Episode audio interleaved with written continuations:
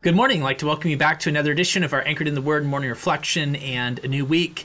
And I want to remind you that last week, when we were dealing with Psalm 35, um, I mentioned that because we dealt with this in two parts, both in the morning and in the evening, that rather than doing what I typically do uh, with dealing with our Sunday morning message from uh, from yesterday, um, instead, what I'm going to do is I'm going to deal with yesterday's sermon in the following week, and I'm going to look at the second part of Psalm 35 uh, which is what we dealt with uh, not this week, but the week before on Sunday evening.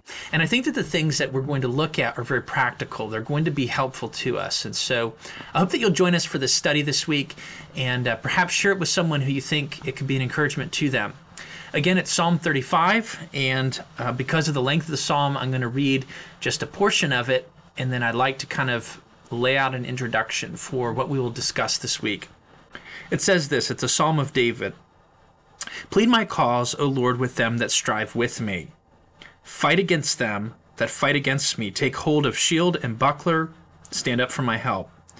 Draw out also spear and stop the way against them that of them that persecute me. Say unto my soul, I am thy salvation. Let them be confounded and put to shame that seek after my soul. Let them be turned back and brought to confusion that devise my hurt. Let them be as chaff before the wind, and let the angel of the Lord chase them. Let their way be dark and slippery. Let the angel of the Lord persecute them. For without cause have they hid from me their, their net in a pit, which without cause they have digged for my soul. Let destruction come upon him at unawares, and let his net that he hath hid catch himself. Into that very destruction let him fall. And my soul shall be joyful in the Lord, it shall rejoice in his salvation. All my bones shall say, Lord, who is like unto thee, which deliverest the poor from him that is too strong for him, yea, the poor and the needy from him that spoileth him. Now, if you can remember back to last week, we discussed three pieces to the psalm, and we talked about uh, the way the psalm is laid out. There are three sections, and each of those sections had a portion that was a petition, uh, a portion that was a lament, and a portion that was praise to God. And that's what I'd like us to focus our attention on this week. How does the Christian petition God properly? How does the Christian lament properly? How does the Christian praise God properly when we are processing affliction?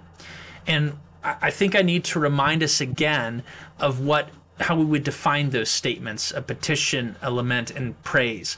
A petition is crying out to God when we need his intervention. We feel our vulnerability.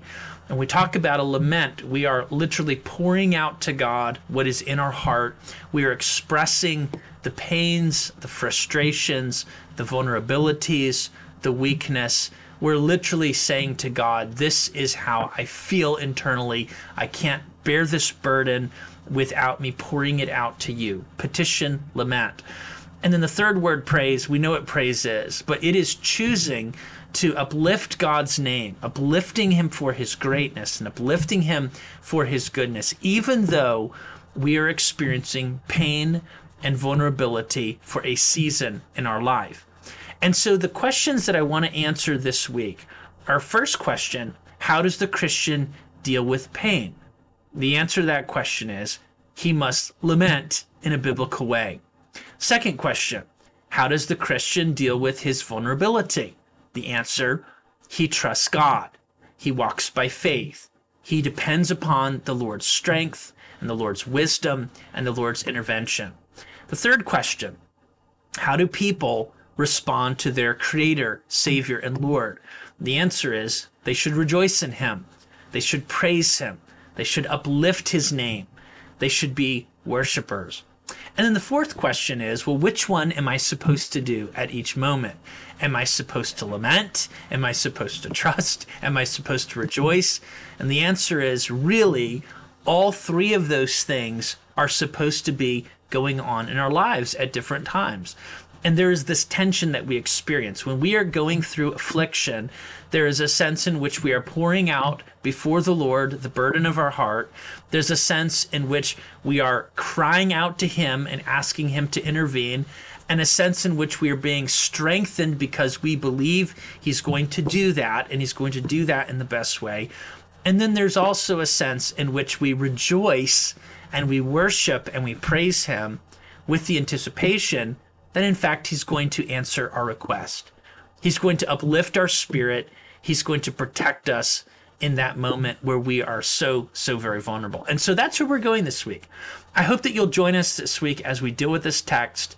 Again, as we look at these concepts from the Bible, and as we think about the contrast between the way that the world processes pain and suffering and the way that the Christian processes pain and suffering, and the way that the world deals with the vulnerabilities that everyone experiences in the world as a creature and this being a fallen world, and the vulnerability that we how we process this as Christians and how we as Christians respond to God being our creator, savior and Lord versus how the world around us who is still a creature who has a creator has someone who has died for their sins and can save them from their sins, and someone who they're going to answer to as the Lord, whether or not they're willing to recognize that at this period in their life. How does the Christian versus how does the world respond to God in these situations? So please join us for that.